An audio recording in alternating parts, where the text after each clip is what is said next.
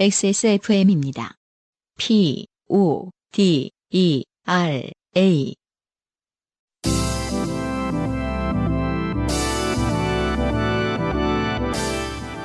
요즘은 팟캐스트 시대.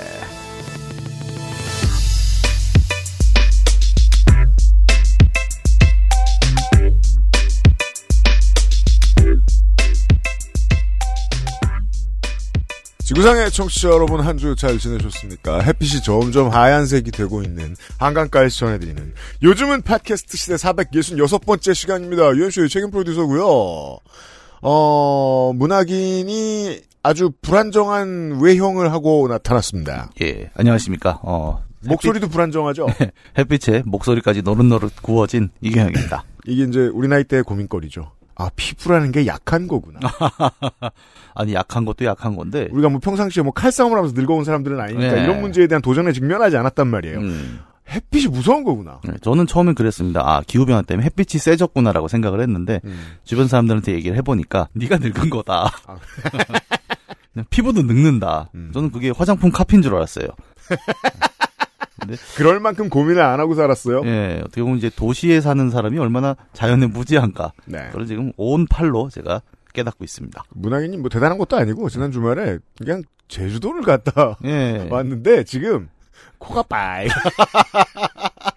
나술한 어르신처럼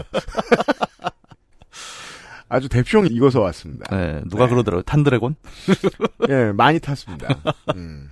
팩을 다 하진 않나. 피부 케어와 목소리 케어를 하는 중입니다. 아직 그 저점을 지나가는 중이라 가지고 목소리가 좋지 않아요. 아, 난 이게 더 좋은데. 이렇게 깔- 양해를 나는 깔리는 목소리가 좋아. 양해 부탁드리고요. 잠시 후에 시작하겠습니다. 자, 세계 최장수 한국어 팟캐스트 방송사 XSFM이 자랑하는 10년 역사의 한국어 예능 팟캐스트. 요즘은 팟캐스트 시대는 여러분이 주인공인 프로그램입니다. 깔렸다기보다는 그냥 우울한 것 같아요. 그냥 하이톤인 사람이 네. 우울해진 아, 그런 그래요? 느낌. 아, 좀 밝게 해볼까? 주제와 분량에 상관없이 당신 혹은 당신 주변의 인생 이야기라면 무엇이든 함께 나누겠습니다.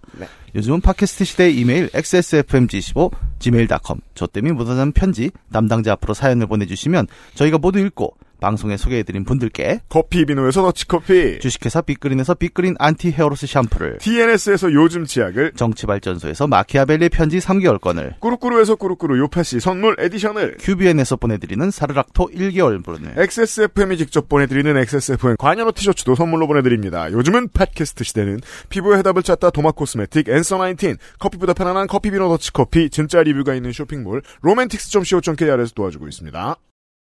XSFM입니다. 성인용품? 관심은 있는데 아는 것도 없고 사용감은 또 어떨지도 모르고 근데 괜찮은 판매 사이트는 어떻게 찾아? 구경이라도 해보고 싶은데 검색도 안 되고 음, 배너 광고 누르기 싫게 생겼어 로맨틱스 co.kr 에디터의 신뢰가는 리뷰 거부감 없는 디자인의 성인샵 찾고 있는 모든 건 여기 다 있을 거야 즐겁게 과감하게 로맨틱스 co.kr 묻는다. 안티에이징에 대해, 트러블 케어에 대해, 묻는다. 진짜 화장품에 대해. 피부 고민, 단 하나의 해답. 앤서 19.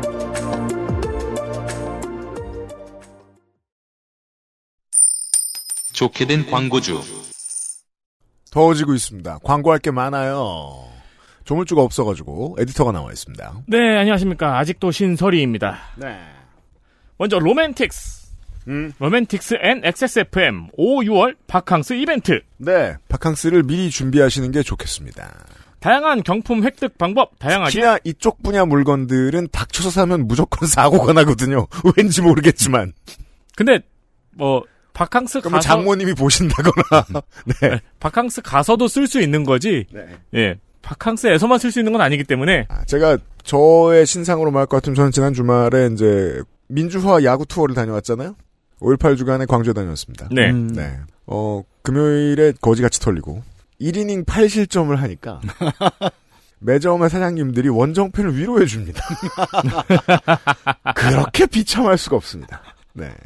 그리고서 상무지구에 가서 술을 먹으러 갔. 우리 커플이 이제 제일 늙었고 음. 어? 젊은 사람들이 신나게 부킹하러 다니는 거예요. 어 부킹을 해요? 네. 어, 여름 휴가란 뭐 우리 세대가 아닌 이상 이런저런 다양한 놀 것들이 있습니다. 쇼핑하세요 미리미리. 어, 경품 획득 방법이 두 가지가 있습니다. 두 가지가 있는데 먼저 첫 번째 돈이 안 드는 방법. 음. 바캉스를 추천해 주세요. 여러분의 계획을 댓글로 작성해 주시면 추첨을 통해서 마스터 시리즈 부티 블룸을 드립니다. 그런 게 있습니다. 네, 네. 설명을 생략하겠습니다. 플러그예요. 음. 5월 23일부터 6월 15일 사이에 액세스몰 홈페이지 로맨틱스 상세 페이지 댓글에 바캉스 계획을 적어주시는 거예요. 음. 집에 있겠다, 야구 보러 가겠다, 그렇습니다. 일본 가서 뭐 놀겠다, 음. 제주도 가서 타서 오겠다. 그런 그런 그런 계획을 적으세요. 그리고 댓글에 이메일 주소를 꼭 적어주세요. 네. 그럼 이 중에서 선정을 해가지고 음. 6월 16일 어, 당첨자들에게 개별 이메일을 발송 드립니다. 네. 3주 남았네요. 네, 그리고 추첨을 해서 마스터 시리즈 부티 블룸을 드립니다. 플러그래요. 야, 네. 왠지 이벤트 내용이 그런 거 아니에요? 사장님이 어디 바캉스를 가야 되는데 음. 뭘 해야 될지 모르겠다. 아, 그럴 수도 있죠. 아, 내가 고민이 된다. 예, 그래서 이걸 쓱 해보고 아니 이러면 이제 소위 말하는 이제 플랜이 ABC가 오는 거 아니에요? 그렇죠, 그렇죠. 어, 그러면 이거는 그러면 당첨되는 방법도 좀 있죠, 이제. 그러면 보통 보스들이 좋아하는 플랜들이 좀 있긴 음. 하죠. 문학인이 되게 사회생활로입니다.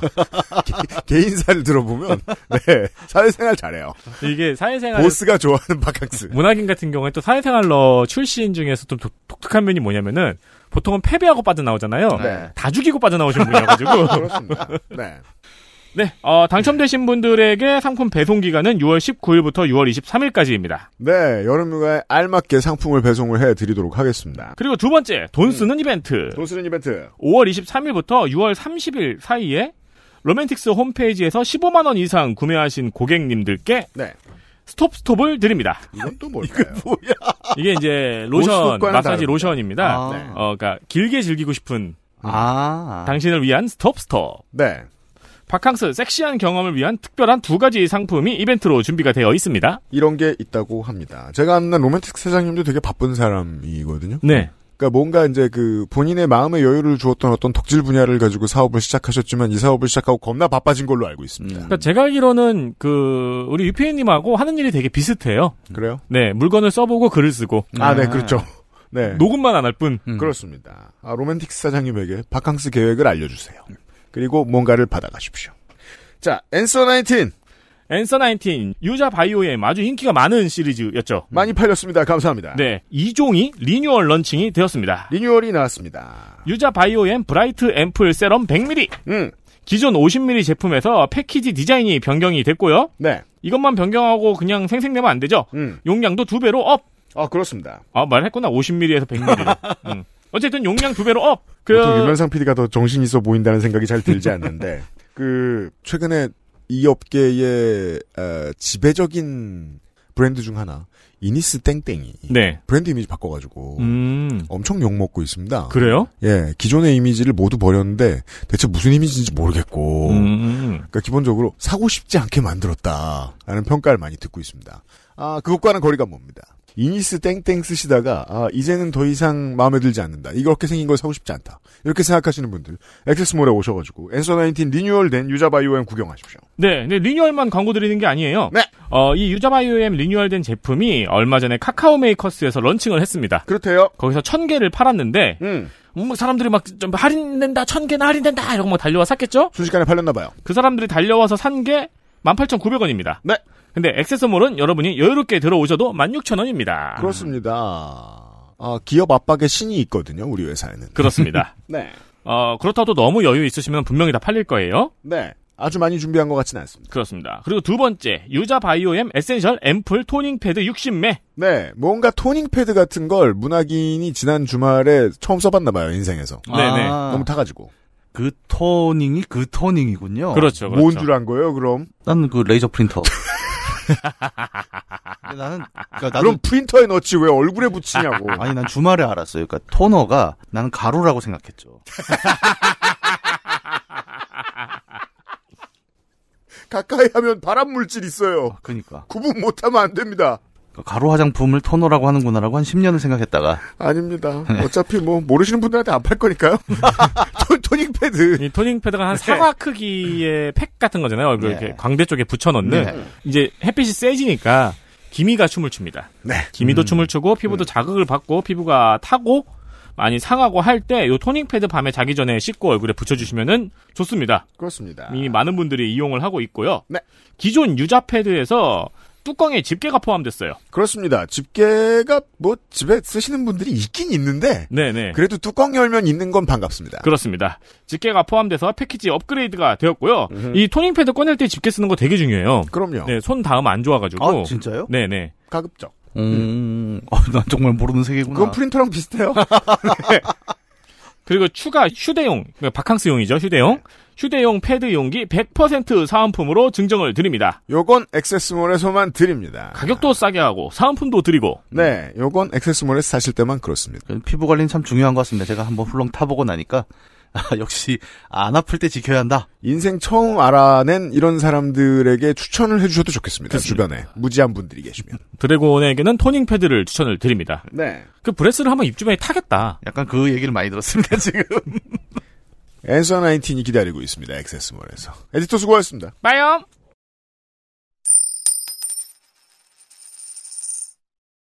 뭐 아마 체육관에서 뭐 여파 씨를 듣고 있었던 음, 것으로 보이는 그 제 주변에 이제 어, 환 권위자 음. 대체 역사의 권위자 음. 우리 환성갑 덕질인이 아, 저한테 갑자기 말을 걸더라고요. 사연 줘봐요. 이러면서 원문, 원문 내놔봐요. 오우야 성대모사다. 와, 그러더니 저한테 제가 지난주에 박상희 씨를 놀렸죠 사연을 보내주신 예. 한단 고기가 뭐냐고 음, 그게 이때입니다. 아 그게 저도 좀 아는 게 있는데, 네. 그러니까 한단 고기로 알려진 시즌이 있고 네. 환단 고기로 알려진 시즌이 있어요. 이게 뭐야? 이건 북두 의건과 북두 신권. 아 참네. 자, 어 우선 박상희 씨 본인의 후기를 보시겠습니다. 아 제 말을 듣고 그 박상희 씨도 팩트 체크를 하셨었어야 됐을 예. 거예요. 자 후기를 읽어보죠. 책 제목은 한단 고기가 맞습니다. 네. 사실 그 분야에 대해서 제가 잘 모르는 것은 맞고요. 방송으로 들을 때는 분명 환단곡이었는데 제가 본 책 제목은 한단곡이어서 아 그동안 제가 잘못 듣고 있었구나 했어요. 아니죠. 예. 이 있습니다. 네, 네, 두, 두 버전 확인했습니다. 있어요. 음. 방송을 반복하여 들으며 아빠에 대해 다시 한번 생각해 보았습니다. 네, 사실 주제는 노인이었는지도 몰라요. 예. 다행히도 은퇴 후 시골로 내려가셔서 당신이 좋아하시는 농사를 지으시느라 바쁘고 또 손녀들, 외손녀들과 문자로 꽃사진 뭐 이런저런 이야기를 주고받으며 연애 중이시라 덜 외로우시겠지만 직장 생활을 하시던 그때랑 비교하면 당연히 외로우시겠지요. 그렇죠. 음. 네. 사람을 충만하게 해주는 건 뭐 소일, 뭐 옆에 사람, 뭐 다양합니다만 음. 자기 자신의 역할이 음, 되게 중요합니다. 그렇죠. 네, 노인이 힘든 게 그거예요. 예. 사람이 우리는 보통 역할로 인정받잖아요. 네. 제일 대표적인 게 우리 한국 사람이 대표적인데 음, 누구 부를 때 음. 이름은 알아도 음. 직함을 뭐라고 부를까를 고민하거든요. 그게 김대중 대통령을 옆에서 보고 거기에 놀란다고 하죠 사람들이. 음. 직함이랑 세트로 기억을 해서 사람을 예. 무조건. 예. 그리고 변하면 그걸 또 알아둔다. 네. 그러니까 아마 직함이 떨어지는 어떤 순간, 소위 말하는 은퇴 순간을 그렇게도 부를 수 있을 텐데, 그러니까요. 예. 그래서 제 업계에서 이제 그 언론계나 정치계에 대단히 유능한 사람도 아닌데 죽어라 붙어 있는 사람을 보면 외로움이 두려운 겁니다. 네. 네. 매번 친정에 다녀올 때마다 자식들은 아빠랑 말 안 통한다면서 긴 얘기를 안 하려고 하는데, 그나마 사위가 앞에 앉아서 말동무를 해드리는 모습이 떠올랐어요. 사위의 의무죠. 사위의 의무입니다. 네. 네. 사위는 이거 하라고 있는 겁니다. 그렇죠. 네. 아마도 외로우셨던 것 같습니다. 아, 네, 100% 그렇습니다. 네. 네. 민주노총 노조의 간부라 빨갱이라고 하시면서도 또 아는 분들께 우리 딸이 어디 어디 노조의 사무국장이다 이렇게 자랑도 하시고 하니까 아, 네. 처음 밝혀지는군요. 박상희 씨는 그런 거 하시는 모양입니다. 여기도 굉장히 중요한 또 인사이트가 있죠. 음, 에, 노조가 빨갱이든 상관없고 음. 사무국장이다. 그렇죠. 네. 장이다. 예. 그냥 부르면 안 된다. 뭐뭐 국장님이라고 불러라. 그죠. 계속 민정당 찍던 아버지 어머니도 음, 그 내 아들 딸이 이렇게 빨갱인데 뭐 후보가 됐어. 예. 그러면 동네방네 찍 4번 찍어라, 8번 찍어라 하면서 아, 돌아다닙니다. 예, 예.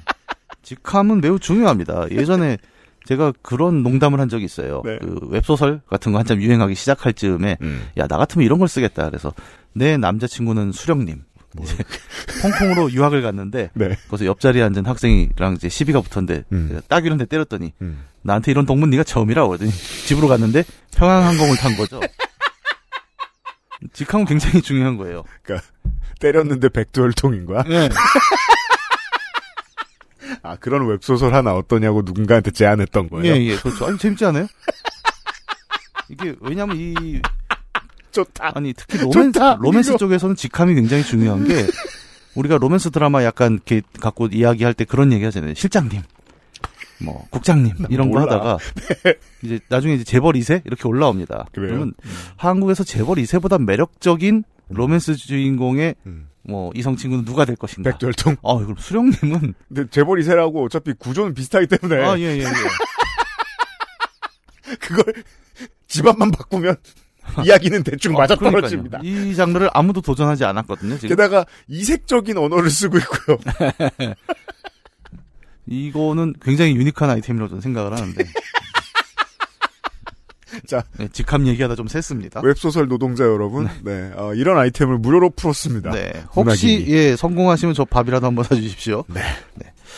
그렇게 예 후기는 끝났네요. 참 음. 알다가도 모르겠는 부모님 마음입니다. 네, 자, 저의 이 오해 혹은 어, 환에 대한 무지가 음, 아, 우리 잠자고 있던 많은 멍청이들을 들불처럼 일어나게 해서 아 그렇죠. 네 이병환 씨가 예. 아유 예. 이병 한 씨일 수도 있습니다. 네 이병환 씨는 어 355회에 음, 아 아버지가 환에 빠진 이야기 예. 네 아버지가 역덕이었다가 환에 빠진 이야기 음. 네 그때 이제 우리 정미라 씨께서 같이 나와 계셨는데 네. 정미라 씨도 환이 뭐예요 아. 같이 환에 빠진 그런 환장한 사연을 보내주셨던 음. 아, 이병환 씨의 후기를 보시겠습니다. 안녕하세요. 이스라엘 환단고기의 이병환입니다. 사연 중에 환단고기 얘기가 나오길래 또 가만히 있을 수 없어 이렇게 메일을 보냅니다. 먼저 실제로 한단고기라는 책은 있습니다. 음. 이건 마치 대환민국 같은 이런 아, 지금 딱, 예, 말씀하신 그게 포인트인데, 그니까 우리가 왜 단군신화 읽을 때, 환인이라고 읽잖아요. 맞아요. 그거를 원래는 한인이라고 읽어야 한다라는 입장이 있는 거죠. 아 그래요. 네, 같은 한자지만, 예를 들어, 음. 한, 환웅이 아니라 한웅이다. 우리는 한민족인데, 음. 사실은 환민족이다. 이 두 개가 병용해서 쓰인다는 거예요. 아 그래요. 예, 그런 입장들이 있죠. 어 아니 신화의 기록은 뭐 100% 맞는 게 그렇게 많지 않을 텐데 네. 싸울 일까지는 아닌 네. 것 같고 아니요, 싸워야 재밌습니다. 설득됐어요. 어, 그럼요. 싸워야 재밌죠. 예, 지금 그 짤이 떠오르네요. 그 있죠. 지금부터 서로 죽여라. 그럼 이제 부먹찍먹하다가 몸을 푼 다음에 예. 저희 아버지께서 저 책을 읽으시고 제 이름을 이- 이병 한으로 바꿔야 한다고 한동안 주장하셨어서 아. 너무 잘 기억하고 있습니다. 아, 그러면 지금 그 환자가 이 환자가 맞는 거예요. 그런 거네요. 네. 이름에 환 들어가시는 청취자 여러분. 부모님한테 가서 물어보십시오. 아버지랑 많은 대화를 하면서 아버지께서 환에 빠져들게 되는 아 그리고 나서 이제 한단고기에 대해 길게 설명해 주셨는데 이건 생략했고요. 아, 예, 예. 환에 빠져들게 되는 이유에 대해 많이 생각해봤는데 본인이 지금 자신의 생각보다 더 어렵게 살고 어릴 때 자신의 꿈을 이루지 못한 것에 대한 후회가 생기는 시점에 그것을 자신의 책임으로 돌리기보다 누군가에게 남 탓을 하고 싶으시다는 걸 알았습니다. 이 대체 역사에 빠지는 건 종종 그 이런 식으로 연결이 됩니다. 네. 그 전 국가적인 타시즘. 음. 예. 그러니까 어떤 대체 역사를 만들거나 대체 실제 세상을 실제 세상을 좀 대체된 무슨 세계관으로 만들면 어 집단적인 자부심이 갑자기 있어서는 안 될 게 생기는 그런 상황 같은 예. 것. 네. 우리나라가 조금 더 부강했다면 지금보다 아버지 본인이 그리고 자식인 우리가 좀 더 편하게 살았을 텐데 지금 우리나라가 그렇지 못한 것에 대해 한탄하시는 거죠. 음. 이게 환이랑 어떻게 이어지냐면 환단국기에 따르면 환국은 엄청나게 부강했던 국가이며 그 역사의 기강이 조선시대까지 내려와서 한민족이 강인하게 살아왔습니다. 하지만 일제시대의 민족말살 정책으로 한국인은 자신의 찬란했던 과거를 잊고 한국의 민족성이 원래부터 구렸다는 인식을 갖고 살아가는 현대인들이 안타깝고 한스러운 것이지요. 음. 아 그래요 그래요. 네네 이해, 이해는 했습니다. 음. 일제시대가 없었고 환단고기가 정사로 인정되어 내려왔다면 한국은 좀 더 당당하게 만주벌판의 소유권을 주장했을 음. 것이고 전 세계 문화와 기술의 종주국임을 주장했을 이게 이제 아버님의 워딩 혹은 이 책의 워딩인 예. 것 같아요. 그럼 우리는 좀 더 부강한 국가에서 편하게 살았을 것이다라는 판타지인 것 같더라고요. 예. 그러니까 오히려 여기죠. 이 반대쪽인 게 음. 일제 시대 때문에 이게 들어왔다고 보는 게 더 맞을 것 같아요. 저는 음. 전문가는 아니지만 네. 그러니까 현실이 이제 일제라는 것으로부터 이제 압제를 당하고 그러니까 음. 뭔가 이유를 더 다른 쪽에서 찾아야 됐던 거죠 우리는 그런 것 같아요. 음. 예 그래서 실제로 제가 알기로는 환단고기는 일제시대 근처에 음. 아마 나온 걸로 저는 알고 있어요 네.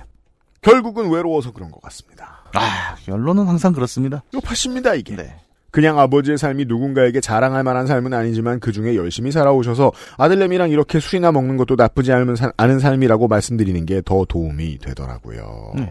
아니 저는 아버님은 이미 훌륭하신 삶을 살아오셨다고 생각을 하거든요 네. 이 평범한 삶을 사는 게 제일 힘듭니다 사실은 그냥 많은 어려움을 뚫고 그렇게 살게 된 거죠. 예, 그렇죠. 다만 그게 이제 너무나 뭐 일상적이라고 사람들이 생각하니까 그 인생을 생략할 뿐이지. 네. 하지만 그 사람의 삶이 생략된 건 아니잖아요. 당연합니다. 예, 그 자체가 저는 이미 훌륭한 삶이라고 생각을 하고.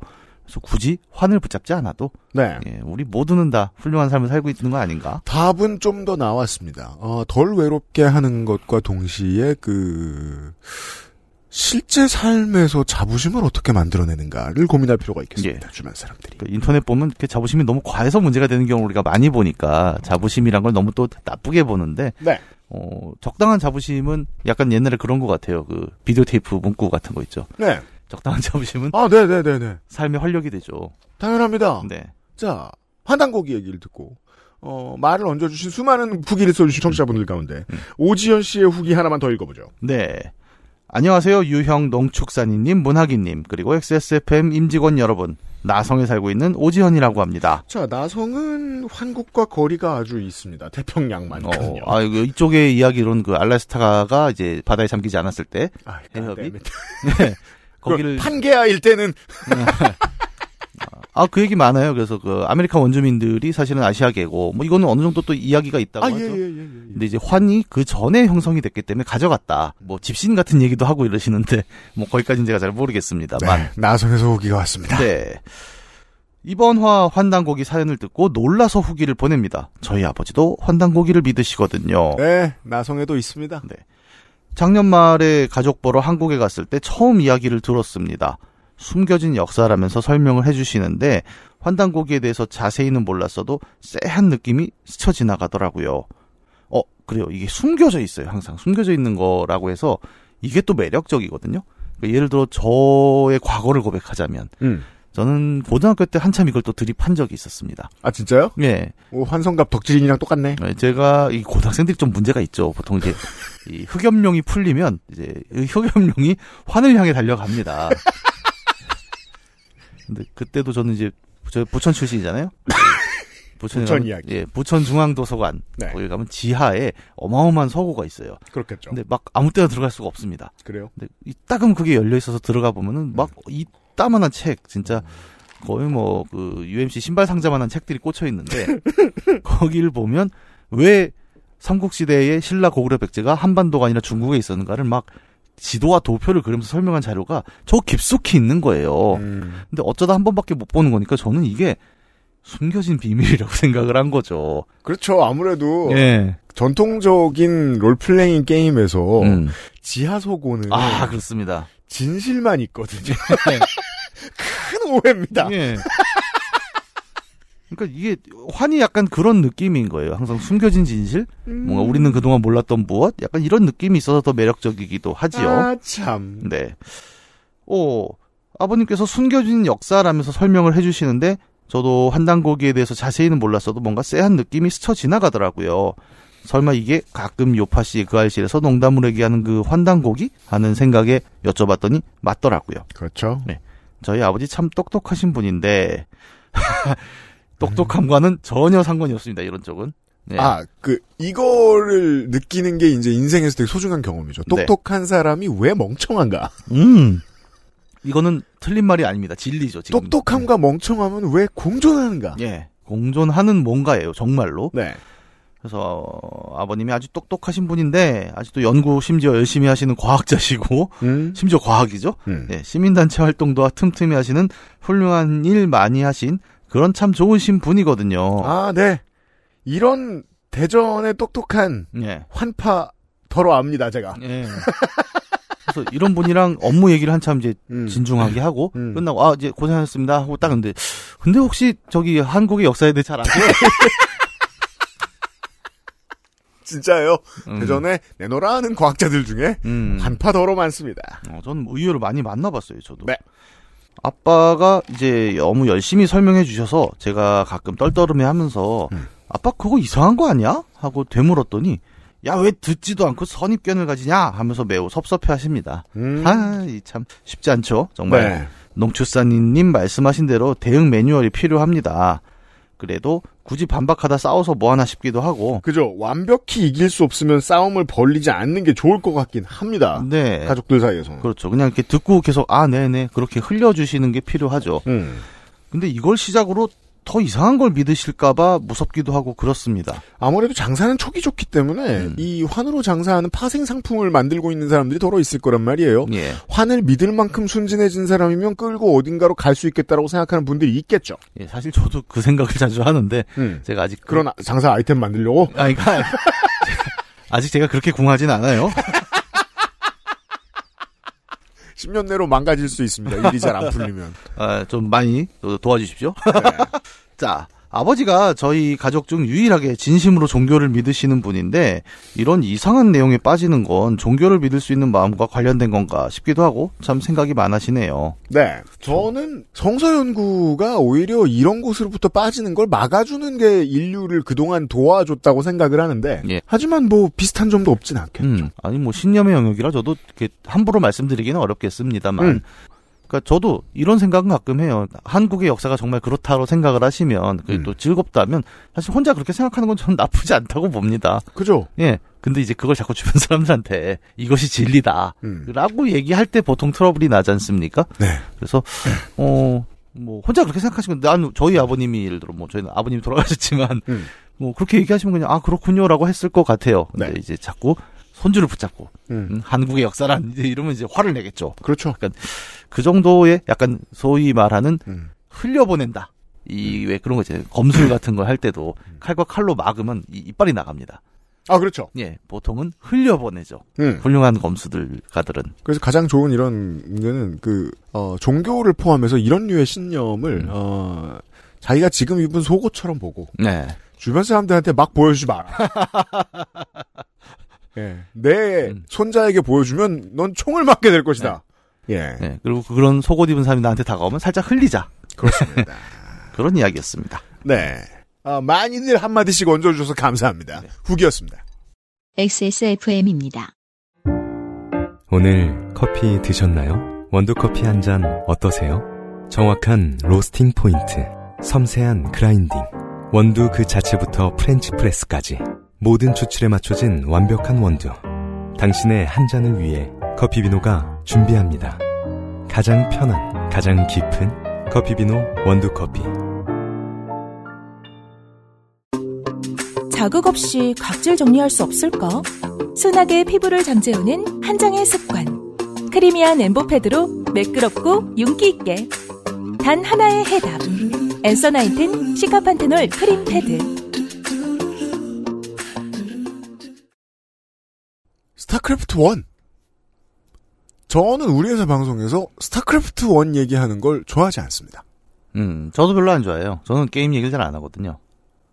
기본적으로, 아, 세대를 너무 고약하게 가르는 측면이 좀 있고요. 음, 그 20대 10대 어 70대 청취자들이 많이 막혀요. 아 그럼요. 이렇게까지 많이 막히면 좀 곤란하거든요. 예, 그러면 청취자의 폭을 줄이게 되는 수도 있고 음, 어, 많이 그 걱정을 하면서 이런 비유 같은 거 할 때 조심조심하고 그런 편입니다. 예, 네. 어, 유일하게 안 그래도 되는 때는 사연이 스타크래프트 1 얘기라면 가능할지도 모르겠습니다. 아 이건 뭐야? 지금 대본에 넣었는데 어떡해. 아, 어, 게다가 또 그 바캉스 시즌이잖아요. 예, 네. 어, 유일하게 그 한국사에서 그 여름 휴가와 e스포츠가 맞물려 있던 아 그 시절이 있었죠. 그 일에 대한 얘기. 음, 이진경 씨의 사연이 오늘의 첫 사연입니다. 아 옛날 얘기네요. 안녕하세요. 한나라 요파씨 때부터 블라블라 오랫동안 애청하는 청취자 이진경입니다. 이번 주 요파씨를 들으며 유형이 광안리 스타리그 결승전에 갔었다. 스타라는 새끼들이 그렇지. 라고 하는 얘기를 듣고 그 당시 추억과 좋게 된 일들이 떠올라 사연을 남겨봅니다. 아니 진짜 여기 많이 갔나 봐요. 이거 누가 하나 얘기하면 다 나도 나도 나도 하는 아니 소리. 사실 이게 다른 건 몰라도 이날은 네. 사람이 너무 많았기 때문에 우리 청취자 중에 없을 리는 없어요.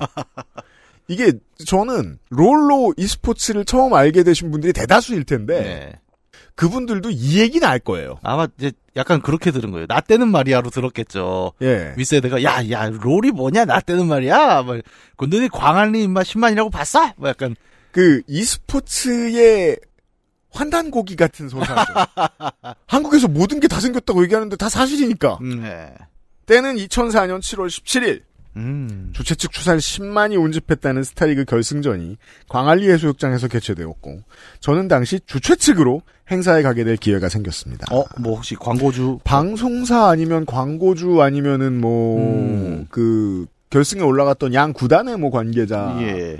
혹은 티켓 팔았던 땡터파크 아, 관계자 거의 주최 측인지는 모르겠지만 네. 아, 저는 약간 여담을 하자면 주최 측에 비슷하게 한번 가본 적이 있어요. 그러니까 모스타리그가 잠실 야구장에서 한 적이 있는데 결승전을 그렇죠. 네. 그때 개처럼 멸망했던 그 예, 결승전이었습니다. 광고주랑 친해서 네. 이제 광고주 자리를 받아갔는데 음. 자리를 어딜 줬냐면 기자석을 줬어요. 음. 기자석에 딱 들어갔더니 내 자리가 있고 음. 치킨이랑 맥주가 들어오더라고요. 우와. 근데 세상에 야구장 거기를 앉아서 경기를 보잖아요. 네. 계속 그 생각을 하는 거예요. 야, 야구를 여기서 봤으면 쓰러졌겠다. 왜요? 아니 뷰가 너무 좋아요 그 자리가. 아, 원래 기자석이 좋죠. 예, 그리고 에어컨이 나옵니다. 네, 잠실에 좋은 자리 많죠. 오 정말. 우리가 음. 갈 순 없지만 예, 깜짝 놀랐습니다. 친구가 알바 한 번 해보겠냐며 당시 결승전 경호업체의 알바 자리를 소개해줬고 아 아 이진경 씨하고 제가 지나가다 옷깃을 스쳤겠네요. 소리를 네. 질렀을 수도 있습니다. 음, 아씨 물러나세요. 그렇죠. 집에서 항상 케이블 방송으로 스타리그를 보고 있던 저로서는 티켓을 구해서라도 가야 할 결승전을 알바비를 받아가며 볼 수 있다고 생각하니 거절할 이유가 없어 당연히 하지. 라고 하고 결승전 당일에 행사장으로 갔습니다. 어 근데 경업체로 가면 오히려 경기를 보기 어려울 텐데요. 보통은 그렇죠. 화면으로부터 등을 지게 되지 않습니까? 기본적인 경우의 원칙이죠. 예, 네. 그래서 고개를 들면 혼나죠. 네. 그래서 그냥 해설진의 말을 라디오처럼 듣고 있게 되겠죠. 아니 그럼 집에서 보는 것보다 더 약간 궁금하고 답답하고. 그리고 양팀 팬들의 표정으로만 파악을 할 수 있었겠죠.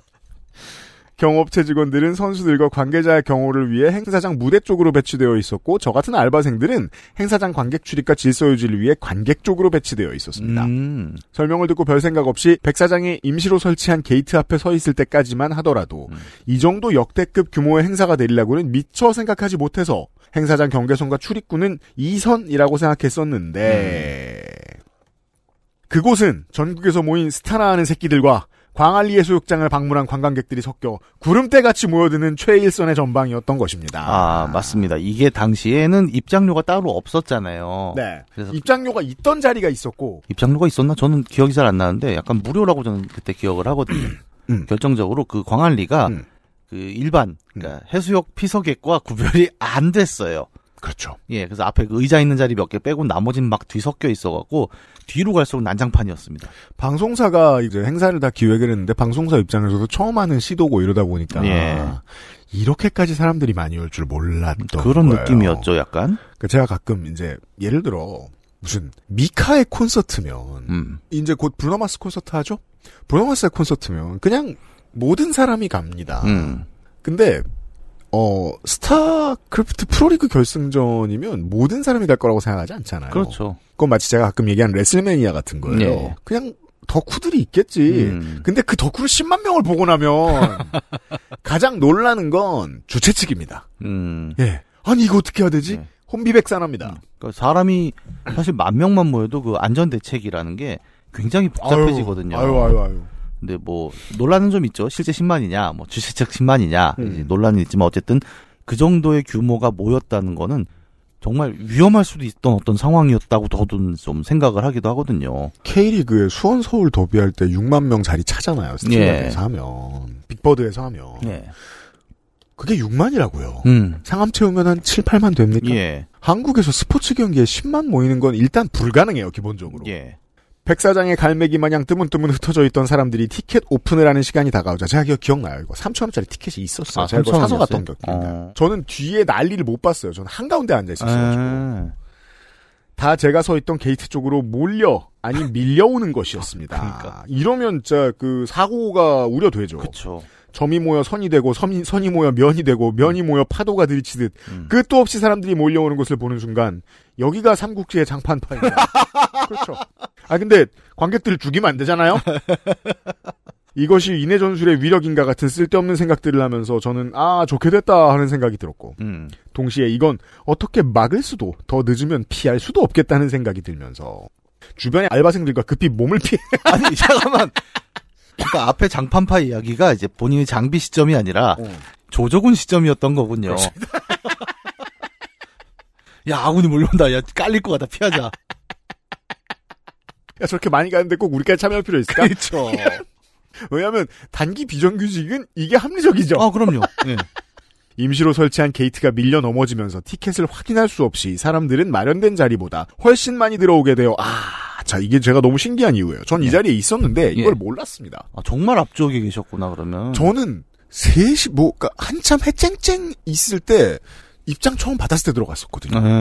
예. 계속 가만히 앉아 있었어요. 음. 네. 이때부터는 이미 들어오는 관객 수를 가늠할 방법도 없어졌고 넘어진 네. 게이트 뒤쪽까지 사람들이 계속 들이차게 됐습니다. 아 이랬군요. 아 진짜 위태로웠던 상황이었을 음. 거예요. 이게 그 해변이니까 그나마 좀 소위 말하는 밀도가 이제 내가 보기에는 그 오른쪽 사이드는 아마 바다로 빠졌을 거거든요. 좀. 바다로 빠진다기보단 그냥 발목 어딘가에 예, 예, 물이 예. 들어와 있었겠죠. 어, 물 들어와요. 아, 저리 가요. 약간 가능해요. 예, 예, 예. 그런 상황이니까 조금 버틴 거지. 음. 이거 좁은 데였으면 사고 났습니다, 이날. 예. 그렇죠. 예. 네 펜타포트 락 페스티벌 같은 것들 음. 왜 저렇게 먼 데서 하지? 그러면 안전을 확보할 수 있는 허허벌판을 구하는 게 쉽지가 않기 때문입니다. 맞아요. 예. 네. 간신히 몸만 피한 알바생들은 어찌어찌 전열을 정비하여 다시 행사장 주변에 둘러쳐진 선에서 사람들의 출입을 막는 주변 통제의 역할을 맡게 되었습니다. 음. 이것도 너무 웃기잖아요. 그러니까 그 상황이 본물이 한번 터졌는데 음. 물이 쫙 들어온 다음에 자 다시 여기서부터야. 그러니까 맞아요. 안 그럴 수는 또 없는 거예요. 예, 근데 이렇게라도 해야 되죠 또. 네. 예. 선수와 관계자들이 누구누구입니다 하고 지나가시는데 항상 케이블 방송에서 보던 분들이라 혼자 내적 친밀감을 가지고 있어서 네 알아요 하고 혼자 속으로 인사했어요. 아 이게 되는 삶이 있죠. 저는 예전에 뭐 신문사에 갔다가 이렇게 누구 누구입니다 하고 명함을 줬는데 거부당한 적이 있습니다. 아니 명함을 거부할 건 또 뭐예요? 아니 약간 들어오면 안 된다고. 아 그럼 예, 예. 그래서 저는 약간 이런 거에 한이 맺히는 캐릭터라. 아니 그게 문학인이 속이 좁다기보단 뺀지 먹은 기억은 평생 가기 때문에 아무래도 네. 어, 근데 약간 그런 거 있잖아요, 확실히. 프로게이머 같은 사람들이 지나가는데, 음. 어, 알아본다라는 거는 그것도 있어요. 그러니까 아주 대중적이진 않거든요. 나만 아는. 예를 들어 뭐, 우리 홍대의 인디밴드. 음. 저 사람은 나만 아는 밴드.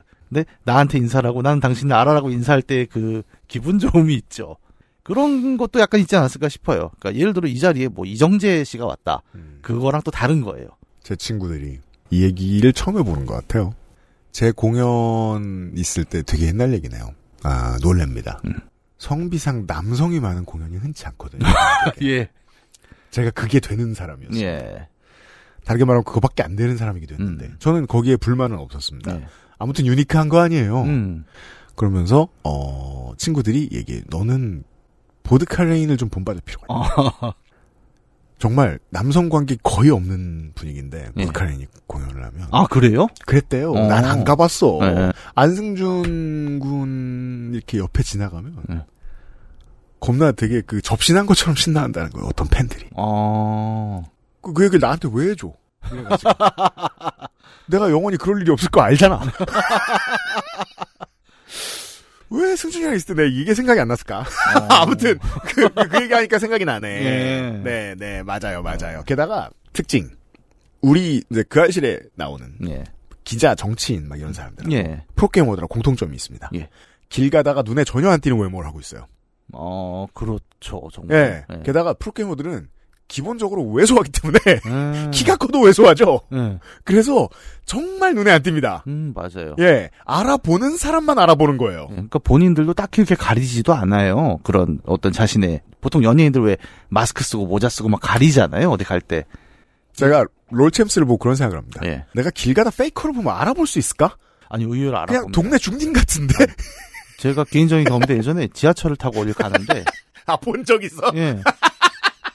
지하철 한쪽 네 구석에 이렇게 저 젊은 남성 4명이 서서 이야기를 하고 있는데 음. 이건 아마 정말 좀 잘들 모르실 거예요. 예전에 워크래프트 3 프로리그가 있었는데 아, 그렇죠. 손오공 프렌즈라는 팀이 있었어요. 소롱 프렌즈가 있었죠. 예, 이중헌 씨랑 박세영 씨가 거기 있는 거예요. e스포츠 얘기 시간이에요? 음. 어. 예, 그래서 어 설마 야 프로게이머가 그냥 지하철 타고 간다고? 음. 근데 혹시 이상해서 물어봤어요. 혹시 이중헌 선수니까 아, 네 안녕하세요 이러는 거예요. 어. 그때는 저는 이쪽 이쪽 일을 하지도 않았잖아요. 음. 그냥 이제 가끔 응원 가서 이렇게 음. 소리나 지르는 아, 아저씨. 그렇죠, 그렇죠. 였는데. 네. 우리는 그랬죠. 그리고 너무 반가웠는데 딱히 할 말도 없고 음. 이게 막 그런 슈퍼셀럽처럼 만나서 뭐 기쁘고 막 이런 것도 아니고 그냥 음. 아 예 경기 잘하세요 그냥 이러고 돌아섰거든요. 근데 저는 저 게임 중계를 현장에서 보러 갈 때마다 늘 그런 생각을 했었어요. 예. 래퍼들은 안 유명하고 내가 몰라도 예. 왠지 래퍼 같습니다. 길 가다 음. 보면 예, 예. 못생긴 놈이 이상하게 입고 있으니까. 음. 근데 프로게이머들은 그러니까 예. 제가 왜 페이커 얘기 예를 들었냐면 예. 흰 티만 입는데 어떻게 알아보냐고 그런 경우가 사실 저나 문학인 정도 되면 알아볼 수는 있을 것 같지만 음. 대부분은 못 알아볼 것 같기도 해요. 네. 네. 어, 그리고 이진경 씨는 알아봅니다. 아, 문학인 예측한 대로군요. 저는 무대 측면과 인도 사이에 출입 통제를 맡게 되어 무대나 화면도 볼 수 없었고 관객들의 음. 응원하는 소리와 분위기, 다른 알바생들의 연락으로 경기가 어떻게 흘러가는지 대충 들었고 경기 스코어가 어느새 3대 1이 되었습니다. 예. 7.4성 승제였죠. 예. 그리고 이번 세트에 테헤란의 황제가 등장한다는 소식을 듣고 끝났다. 결승이지만 빨리 끝나겠구나 싶은 생각으로 나름 꿀알바였다고 생각하고 있었습니다. 야 언제적 테란 그때 황제가 네. 열심히 안 보셨군요. 테헤란의 황제가 나온다는 얘기는 반대쪽이 이긴다는 얘기였습니다. 그때도 알 수 있는 거였어요. 네. 하지만 경기 결과를 아시는 분들은 이미 아시겠지만 아니었습니다. 경기는 이때부터 시작이었습니다. 3대1, 3대2, 3대3. 7세트 끝까지 가는 승부가 펼쳐졌고 나중에 전해들은 얘기로는 엄청난 명승부들이었다지요. 예. 시간이 늦었지만 중간에 빠져나가는 사람들도 별로 없었습니다. 7세트 들어가는 시점에서는 이미 자정이 지나고 있었습니다. 음, 맞아요. 그랬죠. 자정이 지난 시각 버스나 지하철이 이미 끊겼고 당시 부산의 서쪽 끝에 살고 있던 저는 또 한번 에이 좋게 됐다 음. 하는 생각만 들었고 집에 어떻게 가나 하는 걱정만 있었습니다. 당시 제 기준으로 서면 이상의 동쪽 부산은 당일 안에 집에 돌아갈 수 없다는 심리적 거리감 같은 것을 가지고 있었습니다. 예. 그렇죠. 서울 지방러들에게 연신내가 음. 어, 부산러들에게 해운대죠. 어 그래요?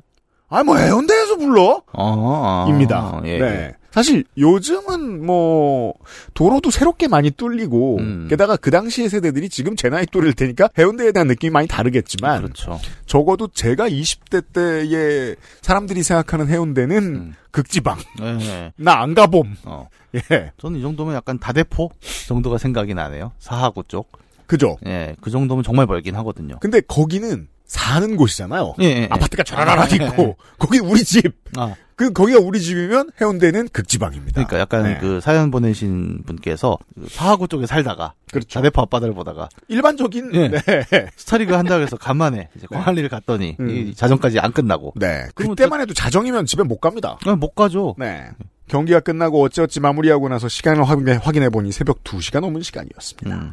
다행히 경호업체 직원분들과 함께 승합차로 동네 근처까지 이동할 수 어. 있었고 오, 야 이건 또 대박이네요. 어. 그러게요. 야 이 특권 이때만 해도 그러니까 이, 이 알바생의 노동 여건이라는 게 음. 요즘보단 조금 나았다. 아. 좋았습니다. 예. 거기서 한두 시간쯤 걸어서 집에 도착했을 때 즈음은 아마 해 뜨기 직전 가장 어두운 시간대였던 것 같습니다. 어, 그러니까 지금 보니까 그 경호업체가 태워다 준 것도 경기가 끝나고 음. 어, 안전 뒷마무리가 되자마자 지금 태워다 줬다는 거예요. 이 정도면. 야 확실히 노동은 과거가 더 좋았습니다. 오, 진짜 요즘 같으면 상상도 못할 일이죠. 그러게요. 예.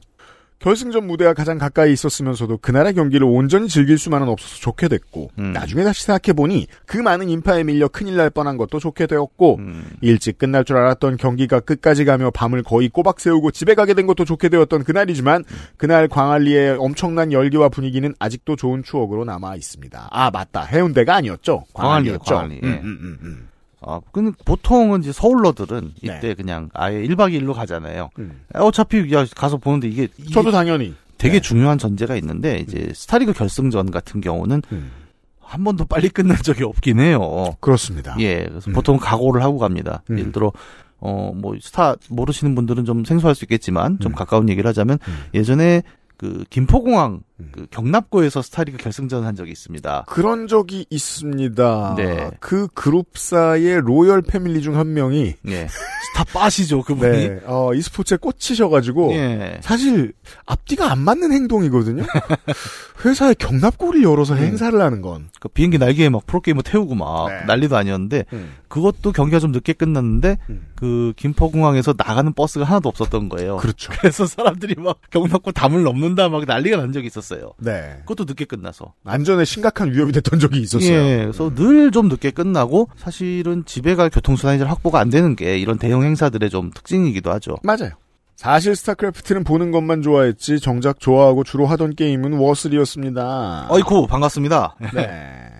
아, 그 다음은 뭐 게임 얘기군요. 네. 요즘 하는 게임이라고 해봐야 걸어다니면서 포켓몬 땡이나 하는 정도입니다. 음. 아, 게임 얘기는 안 하려고 했는데, 어떻게 마무리 지을지 몰라서 쓸데없이 얘기가 길어졌네. 이거 누구한테 배운 거예요? 네. 아, 이게 이런 느낌이구나. 오케이? 예. 읽어주셔서 감사합니다. 이만 총총. 네. 이진경 씨의 사연이었습니다. 이게 꼭 뭐 e스포츠가 아니어도 좋으니까요. 그쵸? 그 아까 로맨틱스 광고 얘기도 하면서 생각났던 건데 저는 로맨틱스 어, 이벤트에 참여하지 않을 겁니다. 관계자이기도 하지만 어, 야구 보러 갈 거라는 계획을 써놓는 게 좀 그렇다는 생각이 들긴 했는데 네. 사실 좋아요. 음, 그쵸. 저는 지난 몇 년 동안 계속 그 국내 여행을 야구와 겸 겸해서 다니는 사람으로서 낮에 딴 거 하다가 예. 혹은 이제 낮에 경기 보고 저녁 때 또 딴 거 이것저것 보고 아, 되게 좋아요. 네. 예 프로그램이 차거든요 그러면. 그쵸. 어디 한번 간다 했을 때 보통 묶어서 움직이는 게 좋죠. 저도 네. 지난 주말에 제주도 갔다 온 게 이제 하루, 금요일 하루 일한 게 있었습니다. 음 그럼 항공권이 나오는 거잖아요. 그렇죠. 음. 아, 그러면 왜 당일날 집에 가요? 그렇잖아요. 예, 예. 음. 그러면서 이제 이렇게 홀랑 타고, 아 맞습니다. 예, 목도 네. 잠기고, 이런 네. 거죠. 저도 이번 7월에 또 어, 야구 보러 가는데 예. 네 야구는 절반이고 네. 나머지는 뭐 어, 사직 근처를 돌아다니면서도 밀면집을 수소문하고 있겠죠. 좋은 휴가가 될 겁니다. 아, 그럼요. 네. 어떻게 보면 그 우리가 이 스포츠 얘기를 되게 옛날 얘기를 했지만 요즘은 이런 행사가 더 많기도 해요. 그러니까 음. 각자 갖고 있는 취미 뭐 자동차 좋아하시는 분은 모터쇼를 보러 가기도 하고 뭐 비행기 좋아하시는 분은 에어쇼 보고 또 음. 맞아요. 코스프레 쇼뭐 별게 다 있지 않습니까 행사가? 네. 그 보통은 그 행사 갈 때 그 행사만 보고 오지도 않습니다 이분들도. 아 그죠 코스프레 콘이, 콘이 있죠. 예 음. 예를 들어 저는 가끔 강경에 갑니다. 강경. 예 새우젓을 좋아해서 네. 새우젓 축제가 있죠. 또. 축제가 음. 있죠. 예 마포에도 합니다 새우젓 축제는. 그렇더라고요. 근데 이게 저 마포가 저 그 구청장이 여당으로 바뀌면서 그 김은국 씨가 나오더라고요. 아, 선거의 결과란 이렇다니까. 아니- 마포구 엠버서더가 됐어. 김은국 씨가 아 그분은 왕십리 쪽 아니에요? 몰라 나도. 여기는 저 여기잖아요 그 박인희 씨. 아무튼 여당 부총장은 이래요. 예. 이 XSFM 스튜디오 근처에 그 마포정점 공원이 있죠. 그렇죠. 예. 그 나는 당연히 마포정점 이 나올 줄 알았는데 와 59년 왕십리가 나오면 좀 이 외국인들도 헷갈려 합니다 막. 네. 어. 성동구청장은 여당이 아니라서요. 네. 아, 이 정치적 문제가 있었군요. 하여튼 뭐 이런 축제 있을 때 한번 이렇게 간다라는 마음이 저는 되게 그렇죠. 좋은 것 스포츠 같고. 포함. 예. 또 네. 이렇게 갔다 오면 뭐 재밌는 이야기거리 많이 생겨요, 보통. 맞습니다. 지금 여기도 뭐 스타리그도 그랬지만 음. 그래서 꼭 e스포츠 얘기라기보다는 저는 네. 이런 대형 행사에 한번 가면은 정말 어 우리 또 요파 씨 분들은 그게 있죠. 어딜 가서 은근히 그게 있잖아요. 아 나에게도 한번 좋게 된 일이 있었으면이라는 살짝 쿵의 기대감들 네. 같은 게 가장 잘 채워지는 게 저는 이런 행사가 아닐까 싶기도 해요. 맞습니다. 네. 한반도가 휴가 시즌이라 네. 어, 이런 사연 많이 오면 달게 받겠습니다. 네. 이진경 씨 고마워요. XSFM입니다. 지금 우리가 사랑할 시간 로맨틱스 co.kr 오늘은 에티오피아 예가체프 어떠세요? 과실의 상쾌한 신맛과 벌꿀의 맛처럼 달콤한 모카. 상상만으로 떠올릴 수 없는 와인보다 깊은 향미. 가장 빠른, 가장 깊은 커피비노 에티오피아 예가체프. 대한민국의 꼰대는 e스포츠 얘기를 너무 오래 합니다. 아 나 지금 시계 보고 깜짝 놀랐네. 큰일 났네. 어, 오늘의 두 번째 사연. 아 잠깐 저는 솔직히 말하면 네. 그, 이 사연인 걸 알고 스타리그 사연인 걸 알고 음. 말을 하지 말아겠다고 마음을 먹었었어요. 진짜로. 왜 이렇게 마음을 못 먹어요? 그냥 마음만 먹었나 봐. 경계심이 일도 없네. 와, 아, 진짜 깜짝 놀랐네. 자, 어, 우리 이제 새, 새 시대의 새 요파 씨의 음. 아주 어떻게 정의를 내릴까 하다가 아주 쉽고 직선적인 단어가 떠올랐습니다. 예. 빨갱이들이 잘 말고 있어요. 최병찬 씨의 사연이 오늘 두 번째 사연입니다. 음. 야, 결국 이렇게 가는군요, 정말. 제가 아마 그 백안- 권장한다는 건 아니다. 예, 백안청 첫 회에 그 얘기를 했죠. 정권이 바뀔 것이다. 아마 인류 그 소비에트 이후로 그 빨갱이가 정권을 잡은 건 네. 진짜 여기가 거의 처음이지 않을까 싶은. 꼬민 멍청이. 예. 그래서 저는 뭐 시대를 명명하자면 이제 인터내셔널 요파 씨로 얘기할 수 있을 네. 어떤 시대를 한번 읽어보도록 하죠. 저는 자유 대안의 중심 뭐야 왜 근데 그렇게 얘기했는데 바로 자유 대안으로 시작하지? 음. 예. 자유 대안의 중심 마포구에 거주하는 노동자입니다. 아, 이 문장만 봐도 뻥이 매우 심한 캐릭터인 걸 알 수 있습니다. 이 바닥이 좀 그래요. 네, 누구도 마포구를 그렇게 정의하지 않습니다. 네. 바로 어제였던 100, 133주년 세계 노동절. 아, 노동절 주간에 어, 쓰신 사연이군요. 네. 저는 조합원 동지들과 함께 노동자 대회에 참여하기 위해 서울시청 앞을 향했습니다. 아, 자기 노조의 조합원들하고 같이. 예, 네. 야, 이 익숙한 단어들의 사용들이 있죠. 그러니까 조합원 동지들과 함께라고 읽죠 보통 이런 부분들은. 그렇게 오셨습니다. 시청을 가셨어요. 네. 날씨를 미리 확인하고 땡더 아머 컴프레션 타이즈에 나땡키 러닝 셔츠를 입고 상의는 노동자임을 보여주기 위해 땡더 아머 드웨인 존슨 시그니처 프로젝트 이게 뭐야? 락 티셔츠 중 시그니처 프로젝트 락이에요. 아, 시그니처 프로젝트 락 티셔츠 중 등판에 Hardest Worker in the Room이 쓰여진 것을 입고 집을 아. 나섰습니다. 자, 이게 말이 심합니다. 이해하십시오. 이 빨갱이 저 떡인데요. 삐카까 열덕이신데요. 예. 그래서 이제 설명을 아주 짧게 짧게 하시는데 그래서 제가 설명충이 돼야 되잖아요. 지금 예. 드웨인 존슨 시그니처는 보통 그 체육관에서 입는 옷들입니다. 어, 체육관에서 입는다는 게 뭐, 그러니까 그 저 웨이트리프팅 할 때 입는 아, 아, 그 네, 체육관. 입고, 입고 신는 것들이에요. 예. 그리고 이제 보통 이제 그 운동을 워크라고 하기도 합니다만 네. 한국말로 또 하나의 그 어, 어휘 이 어감은 그 레슬링 용어예요. 예. 레슬링 용어로 워크가 예. 누군가보다 경기력이 좋다라는 뜻입니다. 아, 비교급이에요? 아니요, 그냥 원형이 아. 그 그 이 동사 자- 그 자체가 그런 의미를 어, 가집니다. 야, 갑자기 막 구모니 팝스 같아, 우리. 그러니까 워크 A라고 네, 하면 A보다 경기를 잘하다, 아. 경기력으로 압도하다라는 예. 뜻입니다. 이런 프로레슬링 용어가 있어요. 예. 그래서 그 의미를 담고 있는 것이기도 하거든요. 중의적으로. 예. 하디스트 워커라는 말은. 아마 시- 지금 청취자분들도, 야, 듣지만 이게 뭔 소리인지 모르겠다 싶은. 왜냐하면 그러니까 빨갱이도 어려운데 프로레슬링까지도 주머니까 어, 더 어렵잖아. 그러니까요. 제가 절반을 이해 못했습니다. 네. 그리고 그걸 노동절이랍시고 입고 오신 거예요. 예. 마포에서는 시청으로. 일부러 이날을 위해 마련한 것은 아니었고 평소 웨이트 트레이닝과 한강변 러닝과 폴댄스와 실내 클라이밍과 야외 트레일 러닝으로 가까운 인왕산과 부강산을 찾으며 일하다 아프거나 죽지 않기 위해 체력 단련을 하며 착용하던 것들이었습니다. 네. 운동 운동권이죠. 그렇죠. 네. 예. 흔치 않아요. 네. 네. 운동 운동권이라고 예, 하죠. 굉장히 희귀한 케이스였습니다. 전문 용어 나왔습니다. 운동 운동권. 네.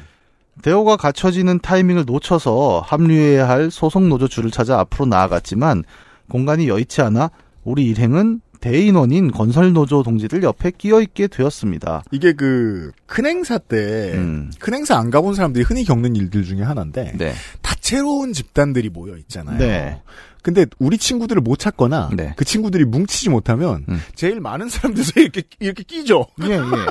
오 나도 그냥 하면서 예, 이게 집회를 뭐 우리 청취자분들이 많이 안 나가신 분들도 많잖아요. 음. 그래서 이런 분들도 한 번쯤 겪어보신 게 저는 이제 그 박근혜 탄핵 때 음. 그때인데 음. 그때 아마 뉴스에 많이 나왔던 이제 장투 장수풍뎅이 연구회 아 그죠. 같은 깃발들이 왜 유명했나가 이 문제거든요. 음. 그러니까 갔는데 어, 내가 원래 소속되어 있는 대호를 못 찾는다. 음. 혹은 애초에 그런 대호가 없다. 그렇죠. 그러면 아무 깃발이나 가는데 음. 잘 모르는 뭐 노조 이름보다 음. 장수풍뎅이 연구회를 가면 왠지 어, 뭐 나도 장수풍뎅이 좋아해.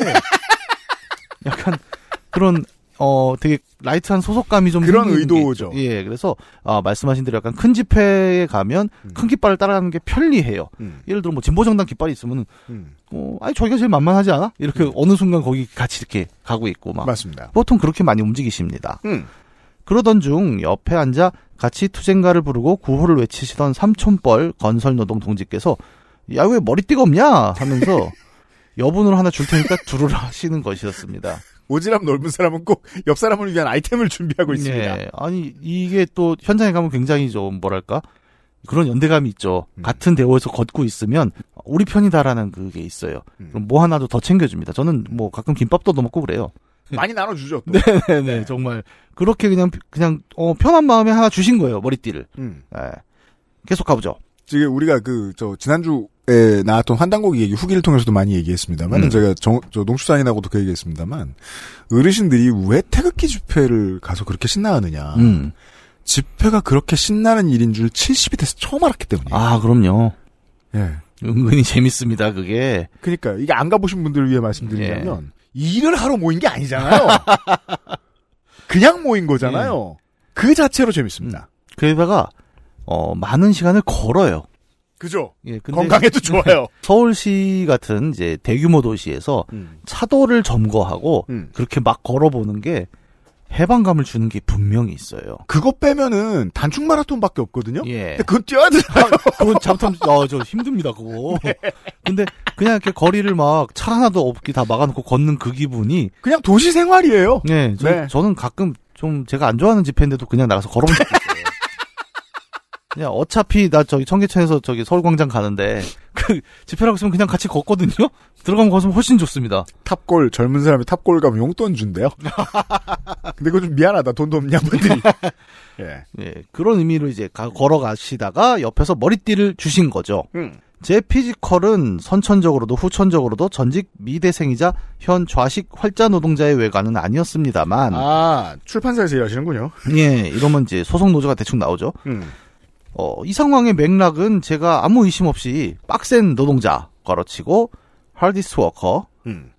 티셔츠만 입고 머리띠를 안 챙겨온 어리버리 젊은 건설 노조 동지로 인식이 된 것으로 보였습니다. 본인이 찍힌 사진을 지금 짤을 넣어 주셨는데 이런 사람은 그냥 외모가 자기 소개를 한 30%쯤 합니다. 아, 이게 본인 사진이에요? 본인 사진이에요. 보니까 어. 일단 저 건설로조 이게 저 붙어 있고요. 예. 그 금속입니까? 아무튼 어 일단 제가 왜 본인 소개가 쉽게 된다고 얘기하냐면 예. 하루에 하- 두 시간을 어디가 있는지 알 수 있는 그러네요. 피지컬이죠? 예, 예, 예.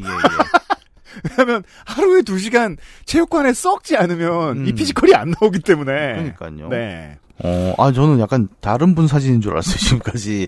오. 티셔츠 가슴 쪽에 드웨인 존슨 로고가 있죠. 아, 저게 네. 드웨인 존슨 로고. 더락 로고가 있죠? 아. 네 야, 그러니까 이게 굉장히, 아기가 굉장히 어리, 난이도 상입니다, 이거. 난이도 상이에요. 예. 어려워요. 설명을 지금 다 제가 한다고 했는데도 아직 되게 부족하다고 느껴요. 예. 저는 1초의 망설임도 없이 동지들의 선의를 받아들여 머리띠에 상하좌우 문구 위치를 확인하고 바로 머리에 둘렀습니다. 네 단결 투쟁을 하고 있죠. 예, 그렇죠. 이 상하좌우 문구 위치를 확인하지 않으면 바보가 됩니다. 뒤집어집니다. 왜 꼭 뒤집어질까요? 네. 어, 많이 보여요, 생각보다. 그 집회를 안 가보신 분들 노동절 집회 나중에 한번 가보시면 좋아요. 좋은 경험이에요. 자녀 네. 데리고 가셔도 좋고 그리고 꼼꼼히 챙겨보세요. 음. 머리띠 뒤집어 쓴 사람 몇 명이나 있나? 예, 그 확률 한번 계산해 보시면 아 이 통계의 오묘함이란 한번 보실 수 있게 됩니다. 제 경험으로는 무조건 12.5% 정도는 어, 저보다 높게 보신 저는 7% 정도 생각을 하는데 8명에 한 명 정도는 있었던 것 같아요. 예. 네. 행진이 시작할 무렵 이동하게 되면서야 제 앞자리에 자리를 잡고 있어서 몰랐던 일행들은 이마의 머리띠 존재를 알아챘고 음. 야 어쩌면 이렇게 아무런 위화감이 없냐? 작년에는 떡도 얻어먹고 올해는 머리띠도 주신 고마운 분들이니까 내년에는 국제 스포츠 경기 후에 선수들 유니폼 교환하는 것처럼 우리도 선수건 굿즈 같은 거 교환을 하자. 소속 음. 노조를 몰래 이직하다니 이거야말로 넌 이적행위 아니냐? 약간 그, 그, 아, 지회장들끼리 막판에 이제 벗어가지고 이렇게 서로 예, 예. 악수하고 예, 아 오늘 집회 수고하셨습니다. 막 아까 연습 괜찮았어요? 이러면서 그리고 이제 등판 이렇게 찍고 다 같이 둘이서 그러니까 이제 결론적으로 하면 이제 그거죠. 그러니까 본인 소속 노조가 아니라 음. 다른 단위에 가서 함께 행진을 하고 심지어 그렇죠. 다- 다른 단위 머리띠를 차고 이제 나중에 도착을 한 거죠. 맞습니다. 예. 그리고 이, 이 단결투쟁, 이 머리띠, 빨간 머리띠가, 아, 잘 모를 거라고 생각하셨는지, 옆에 음. 그, 뉴진스 토끼에다가 요새 뭐 얹어놓는 게 되게 유행이잖아요. 예, 예. 뉴진스 토끼에 단결투쟁 머리띠 얹어놓은 짤을 붙여놓으셨어요? 음, 근데 요 네. 짤은 금속 노조네요. 그러네요. 네. 최병찬 씨가 꼈던 데는 건설로조입니다. 네. 이거 너무 어렵다 이거. 어, 등등 저를 놀리는 농담들을 나누면서 좋은 분위기가 되었습니다. 하지만 제 영혼은 작고 귀여운 짐 요정이자 초보 폴댄서일 뿐입니다. 보통 이런 분들이 이제 이런 기- 약간 기믹이 있으세요. 뭐요? 제 친구도 한 120kg 되는 근육질 친구가 하나 있는데 음. 어, 헬로키티를 좋아한다라는 기믹을 갖고 있습니다. 저도 똑같은 취향의 하루 종일 체육관에 서 사는 사람 하나 아는데. 예. 약간 어, 귀여움을 함께 갖고 싶어하는 음. 이런 기믹이 있으신데 음. 이게 이제 캐릭터화된 게 마동석 씨죠. 그렇죠. 예. 그렇게 팔려고 애를 쓰죠. 예, 그래서 약간 그런 친구들은 제 주변에서도 마동석 씨를 보면서 저거 내 거 뺏어간 거다. 약간 음. 그런 얘기를 하시는데 아마 딱 그 기믹이 아닐까 싶습니다. 각종 꼼수 명분으로 위장되고 희석된 노조 탄압 속에 세상을 떠나신 건선조 동지분을 추모합니다. 그죠? 이런 결론으로 갔습니다. 예, 아, 저희가 그 예능 프로잖아요. 분류가 어쨌든 모르셨죠? 아니 근데 생각해보라고요. 최병찬 씨 같은 분이 이걸 사연을 보내고 싶은데 네. 컬투쇼에 천만 번 보낸들 네. 소개되겠습니까? 예. 예, 아니 약간 저도 막 웃다가 이 이 뭐 이 뉴스를 저도 모르는 건 아니니까 음. 갑자기 약간 숙연해지긴 했는데 그죠. 예. 이 비극을 짚고 넘어가지 않을 수는 없습니다. 우리가 예능 프로지만. 네. 근데 웃으면서도 우리가 생각하고 생각한다. 음. 라는 게뭐 어떻게 보면 이 프로그램의 정체성이기도 하겠죠. 그렇습니다. 네. 그렇게 마무리됩니다. 나의 아이맥에서 작성하고 나의 아이폰에서 보냄. 출판 노조에 계신 최병찬 씨의 노동절 관련 사연이었습니다. 그 이런 분들이 있어요. 아 예. 자기가 자유대안의 중심에 산다고 주장하진 않나. 예. 자기 덕질하는 얘기를 설명도 안 하고 자꾸 떠들질 않나 신나가지고. 예. 이런 분들을 만나면 거부감이 들죠. 아 그럼요. 그런 사람이 그 체육관 피지컬 음. 있잖아요. 체육관 피지컬이 갖춰져 있으면 더 거부감이 듭니다. 아 이게 일부러 이렇게 비호감을 만들기도 쉽지가 않아요. 맞아요. 네. 하지만 어 저는 그런 사람들에게 많이 둘러싸여 살아봤고 음. 어, 저도 그랬던 사람으로서 네. 음. 쉽게 말씀드릴 수 있습니다. 어, 팔둘레가 안 갖춰지면 불안해서 세상을 못 사는 사람이에요. 이런 사람들이 조금 친절하게 해주면 음. 어, 세상 멀쩡하게 도움이 되는 사람이 됩니다. 네. 네, 저는 가끔 세상 평화롭고요. 네, 그 비슷한 게 그 미국 드라마 같은 거 보면은 네. 그 할리 데이비슨 동호회 아저씨들 음. 이렇게 무섭게 생기고 막 그렇죠. 선조브 아나키. 예, 예. 가죽 잠바에 막그 쇠사슬 같은 거 달고 다니고 음. 완전 무서운데 또 동네 친절한 걸로는 또 항상 원톱들이세요. 그렇습니다. 예, 동네 애들 막 이렇게 학교 다니는 거 다 봐주고 막 네. 약간 그 생각이 많이 났어요. 그러니까 언뜻 보면 막 어우 뭐 무섭고 나랑 다른 사람 같고 하지만 네. 사실은 또 그래서 마지막에 그걸 강조하시잖아요. 사실은 나도 매우 따뜻한 사람이다. 이게 이제 그 프라이드 행사 때 보면은 아. 예. 어 레인보우 라이더스 오브 헬 이렇게 다니는 할배들 보면 이렇게 네. 턱수염 이렇게 일곱 색깔로 하고 다니는 할배들 예. 보면 그런 사람들입니다. 네, 그래서 아니 뭐 네. 우리 저기 사연 주신 분이 할배라는 얘기는 아니고 네. 어 뭐랄까요? 아주 친절한 사람들이다. 예, 예. 다만 이제 쓰시는 코드들이 어떻게 보면 서브컬처죠. 네. 그러니까 사회운동도 그렇고 음. 지금 뭐 헬스 음. 쪽도 어느 정도 저는 서브컬처라고 생각을 어, 그렇죠. 하는데 서브컬처죠, 이거. 음. 예, 이 두 개가 교집합이 되다 보니까 네. 어, 읽는 저도 음. 야 이거는 굉장히 어렵다. 그래서 아마 청취자분들도 아 이게 무슨 소리야라고 생각하실 수 있는 음. 그런 부분이 조금 우려가 되긴 해요. 어, 하지만 어, 그들도 우리의 일품입니다. 예, 함께 한 거고 노동절이 또 함께 하셨고 그럼요. 예, 그게 더 중요하죠 어떻게 보면. 맞습니다. 예. 고민을 많이 하게 됩니다. 그럼요. 앞으로 이런 덕들이 줄지어 사연을 보내면 아, 그러니까 근데 그건 좀 무서운데. 우리는 어떻게 대처할 것인가? 그러니까 우리도 이렇게 뭐 덕질을 많이 하는 사람들은 또 아니지 않습니까? 음. 그러니까 모르는 게 분명히 있을 거예요. 네. 그러니까 저는 아까 보면서 그건 있어요. 저도 약간 어느 정도 이쪽은 모르는 건 아니지 않습니까? 네. 그래서 이 말투를 보면서 정말 옛날 문건들이 많이 생각이 나는 거죠. 문건. 예. 근데 문건이란 말도 약간 사투리예요, 사실. 맞아요. 예. 그러니까 이런 제가 흉내 많이 내는 게 운동권 사투리. 있습니다. 예. 네. 항상 누가 뭐 얘기하면 이제 서두가 똑같아요. 음. 신자주의 높은 파고가 우리 민족의 삶을 거세게 위협하고 있는 지금 항상 그걸로 시작한 게 있습니다. 근데 이런 게 코드를 아는 사람들은 쓰러져요. 내가 이런 얘기를 하면 근데 네. 이 코드를 모르는 분들은 아 그렇지 뭐 그냥 이렇게 받아들이시는 거죠. 네. 그러니까 이번 사연이 약간 이런 코드들이 굉장히 많아요. 네. 그래서 그 코드들을 좀 알고 들으시면 더 재밌다. 음. 이런 보론을 드립니다. 그렇습니다. 네. 분이요. 네. 티셔츠요. 음. 일부러 작은 거 사셨죠? 그럼요. 아 그것도 뭔가 코드가 있군요. 아, 그건 이제 그 체육관 네. 체육관 코드죠. 아 약간 벌크업을 좀 강조하는 이런 건가? 그렇죠. 아 왜냐면 어, 모양이 바뀔 뿐 예. 크기가 엄청나게 커지지 않거든요. 음. 그래서 알고 보면 작은 티 입고 있다. 생각보다 많은 사람들이 아. 뭐 억울하실 테니까 뭐 또 뭐라고 후기 보내시겠지만 아 대부분 그렇다. 네. 자